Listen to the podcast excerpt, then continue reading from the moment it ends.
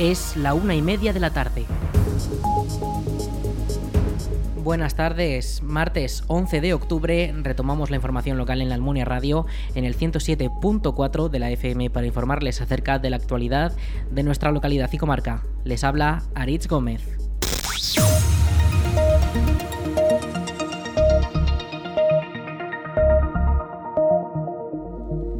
Endesa ha invertido cincuenta y un mil euros para la mejora de la infraestructura de distribución que suministra electricidad a la Almunia de Doña Godina, Almonacid de la Sierra y Alfamén. Estos trabajos han consistido en la reforma de varios tramos de líneas de media tensión aéreas y subterráneas mediante el tendido del nuevo conductor y la puesta en marcha de un nuevo centro de seccionamiento. La actuación supone una mejora de calidad y sirve para aumentar la seguridad y la fiabilidad de las instalaciones instalaciones, asegurar su operatividad y mejorar la capacidad y rapidez de respuesta ante posibles incidencias, según explican desde Endesa. Un camión que transportaba bidones de sustancias agrícolas ha volcado esta mañana en torno a las siete y media en la carretera hacia Magallón, la A ciento veintiuno. El accidente se ha producido en el kilómetro treinta y seis y medio dentro del término municipal de Ricla. No ha habido heridos y las sustancias no resultan peligrosas. Al lugar se han desplazado dos patrullas del subsector de tráfico y dos de seguridad de la Guardia Civil de Zaragoza que han podido identificar al camión de matrícula francesa. También han estado presentes presentes los bomberos de la Diputación de Zaragoza y personal de mantenimiento de la D G A.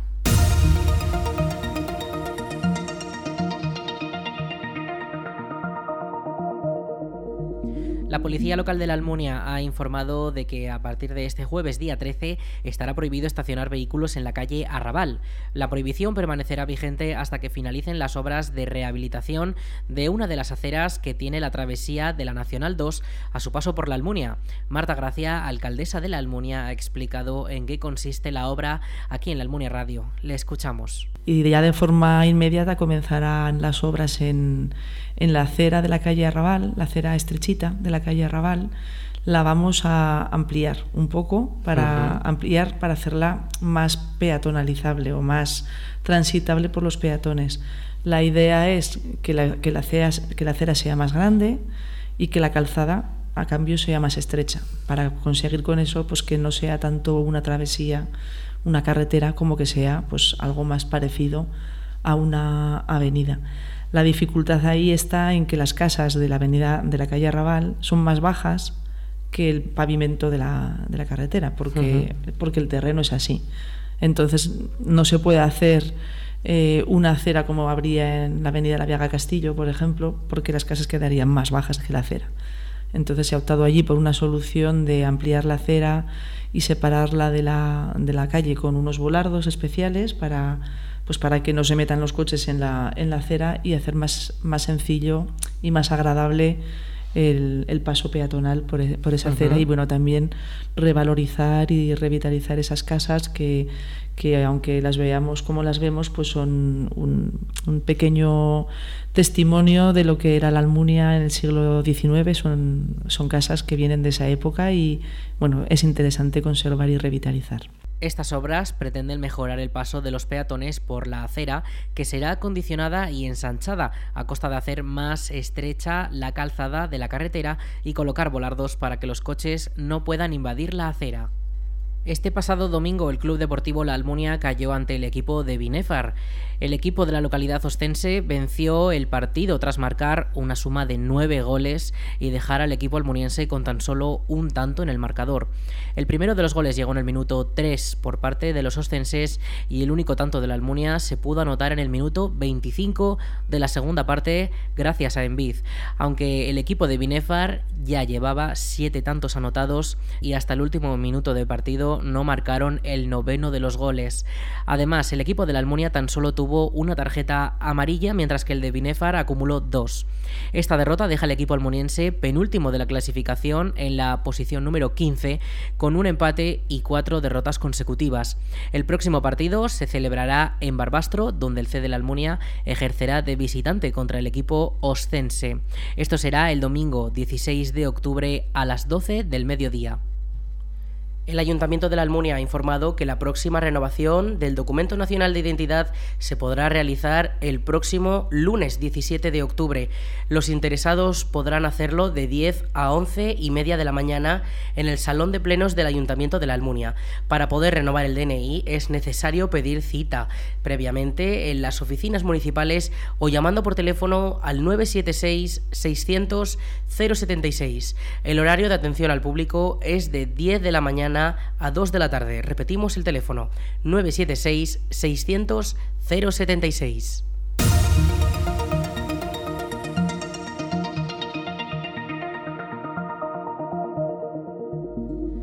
Los centros de salud aragoneses han comenzado la campaña de vacunación de recuerdo de la COVID diecinueve y de la gripe para los mayores de ochenta años. Este lunes se comenzó a inocular a los mayores en los consultorios y ya se han concertado más de dieciocho mil quinientas citas para vacunarse.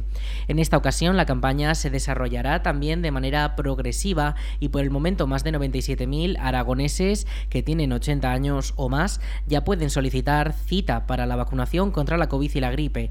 En el caso de esta segunda, no hará falta una segunda cita, ya que se ofrecerá en el centro médico en el mismo momento si se quiere administrar esa vacuna contra la gripe. La cita puede solicitarse mediante la web Salud Informa o mediante las aplicaciones móviles. Una vez ahí, se debe iniciar sesión con los datos sanitarios de nuestra tarjeta sanitaria y nuestro PIN y podremos solicitar cita para vacunarnos. Además, este servicio también permite pedir citas médicas especializadas o incluso consultar nuestros nuestro historial médico. A medida que pase el tiempo, este sistema de autocita para la vacunación se irá abriendo a nuevas franjas de edad. La campaña comenzó el pasado lunes en las residencias para los residentes y también el personal, y hasta ahora ya se han administrado más de veintitrés mil dosis de recuerdo contra la COVID y veinticinco mil contra la gripe. Desde las autoridades sanitarias recomiendan que los mayores de ochenta años esperen tres meses para vacunarse si han pasado recientemente la enfermedad. En el caso del resto de la población, esta espera se recomienda de cinco meses. El Palacio de Sástago en Zaragoza acoge una exposición sobre la historia y los logros conseguidos por el Estatuto de Autonomía de Aragón. La muestra es de acceso libre y se ha organizado por el Gobierno de Aragón junto a la Diputación Provincial de Zaragoza para conmemorar el cuarenta aniversario del autogobierno. Los interesados tienen hasta el próximo veintidós de enero para poder ver las fotos, los vídeos y los objetos que explican las raíces de la identidad aragonesa, las reivindicaciones autonomistas, el proceso de elaboración del Estatuto y su desarrollo posterior. Escuchamos a Javier Lambán, presidente del Gobierno de Aragón. La historia, la hecha por los eh, historiadores, la que se contrasta con los documentos, la que se contrasta con la eh, realidad, la que huye de eh, maniqueísmos, la que huye de sectarismos, es eh, un eh, componente eh, formidable para educar ciudadanos libres, para educar eh, ciudadanos con sentido crítico, en definitiva, para educar demócratas. Y toda la eh, conmemoración del cuadragésimo aniversario del Estatuto de Autonomía que el Gobierno y otras instituciones vienen desarrollando desde hace varios meses ha tenido ese eh, propósito, el de que todo lo que se hiciera desde las instituciones debería ser siempre, pero en este caso de una manera especial, todo lo que se hiciera de las instituciones debería ser, debería estar absolutamente impregnado de eh, servicio al interés general. En la inauguración han participado los presidentes de ambas instituciones y en el caso de la D P Z, su presidente ha destacado que el autogobierno también ha sido vital para el medio rural. Escuchamos a Sánchez Quero, presidente de la D P Z. En definitiva, hemos de considerar que estos cuarenta años han supuesto un paso de gigante para Aragón y para, la, y para los aragoneses, y cómo no, para el medio rural. El Estatuto de Autonomía ha sido vital para el fortalecimiento de la democracia y del autogobierno, y también, por supuesto, para nuestros pueblos. Podemos sentirnos orgullosos del trabajo que se ha hecho en estos cuarenta años, pero jamás debemos sentirnos satisfechos. Queda mucho por hacer. Tenemos ante nosotros el reto permanente de obtener, entre otras cuestiones, una financiación justa, mantener vivos nuestros pueblos y de promover el progreso, además de escuchar las demandas de nuestros vecinos y responder a ellas con honradez, con eficacia y con justicia. La exposición ha sido comisariada por Carlos Forcadell, catedrático de Historia Contemporánea de la Universidad de Zaragoza y director de la institución Fernando el Católico de la Diputación de Zaragoza, y puede verse hasta el veintidós de enero en el Palacio de Sástago, con entrada libre. De martes a sábado estará abierta de once a dos del mediodía y de seis a nueve de la tarde, mientras que los domingos y los días festivos podrá visitarse desde las once hasta las dos de la tarde.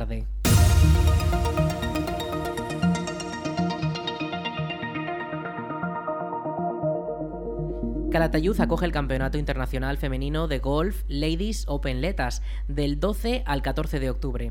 El campo bilbilitano es la sede por primera vez de este evento, que cuenta con el apoyo de la Diputación de Zaragoza. Un total de ciento dos jugadoras se disputarán el liderazgo en el ranking y la victoria en el europeo. Escuchamos al alcalde de Calatayud, José Manuel Aranda. De apoyar un evento tan importante y que también lucha por todo lo que es la España vaciada. En este caso también estamos con otra apuesta importante, y es la incorporación de la mujer al deporte de élite.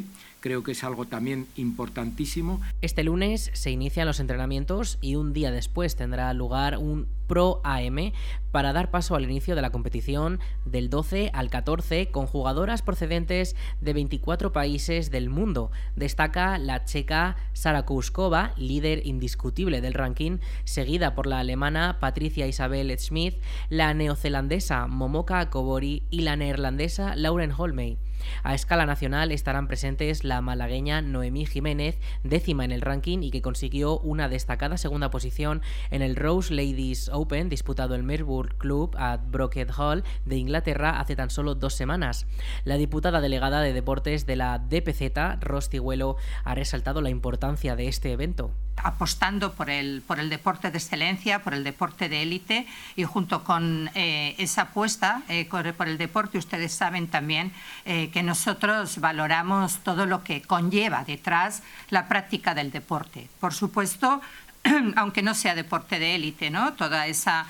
Todo lo que acompaña la práctica del deporte, ese sentimiento de esfuerzo, de solidaridad, de capacidad de superación, de integración, pero en este caso además también que nos ofrece la oportunidad de mostrar a, no solamente a los participantes, sino a todos los visitantes, la belleza de, de esta tierra, la belleza de, de Calatayud. El campo está en una ubicación en la que además el recorrido, para, el recorrido de los dieciocho hoyos se hace de cara a, a Calatayud. Eh, con el castillo de Ayud de fondo, las, las ruinas romanas de Bilbilis en un, pues un paisaje absolutamente emblemático, lo cual nos permite también, como les decía, poner en valor la belleza de esta parte de nuestro territorio, de la provincia de Zaragoza. Gambito Golf Club Calatayud acogerá la celebración del evento por primera vez en la historia en una gran celebración del golf profesional internacional femenino que prevé una nueva edición de máximo prestigio deportivo. El plazo para solicitar el Bono Cultural Joven llegará a su fin este sábado día quince, cuando los ciudadanos que cumplan en dos mil veintidós los dieciocho años y las empresas que quieran participar tendrán las últimas horas para solicitar su adhesión al programa, que permite destinar cuatrocientos euros por persona a productos culturales. El sábado es el último día para poder darse de alta mediante la web bono cultural joven punto gob punto es con el certificado digital del interesado o con el sistema clave. El proceso es sencillo, tan solo es necesario registrarse en la mencionada web aportando los datos personales que se verificarán y se pondrá en marcha el trámite. Estos pueden durar varios días y, una vez resueltos, el solicitante recibirá un correo electrónico de confirmación comunicando que ya puede disfrutar del Bono Cultural Joven. El usuario contará con cuatrocientos euros para gastar en el plazo de un año en productos culturales como videojuegos, libros, prensa, cine, cine, teatro, museos o plataformas digitales, entre otros. El bono funciona como una tarjeta prepago emitida por correos y que se podrá tener de forma virtual en el móvil o de forma física. Si se opta por la tarjeta física, puede recogerse en cualquier oficina postal de Aragón.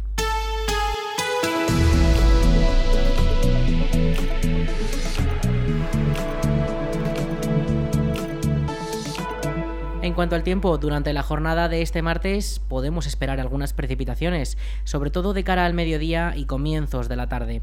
Tendremos una máxima de veintiún grados y la próxima madrugada una mínima de trece. Mañana, miércoles doce de octubre, Día del Pilar, aquí en la Almunia tendremos veintidós grados de máxima y nueve de mínima durante la noche. Los más madrugadores podrían ver caer algunas gotas, pero a partir de las seis de la mañana nos esperan mayores precipitaciones y los cielos comenzarán a despejarse. Y muy pendientes del tiempo en Zaragoza con esa ofrenda de flores y los doscientos almonienses que desfilarán conjuntamente, además de todos los vecinos de la localidad y de Valdejalón, que también estarán allí seguramente. Ya podemos adelantar que el tiempo será más tranquilo que en la Almunia, con temperaturas más suaves, más cálidas y cielos más despejados. La probabilidad de lluvia en la capital aragonesa será mucho más baja, de un treinta por ciento durante el transcurso de la ofrenda en sus primeras horas, y ya por la tarde será casi inexistente. Algo más de calor que en la Almunia, con veinticuatro grados de máxima y doce de mínima.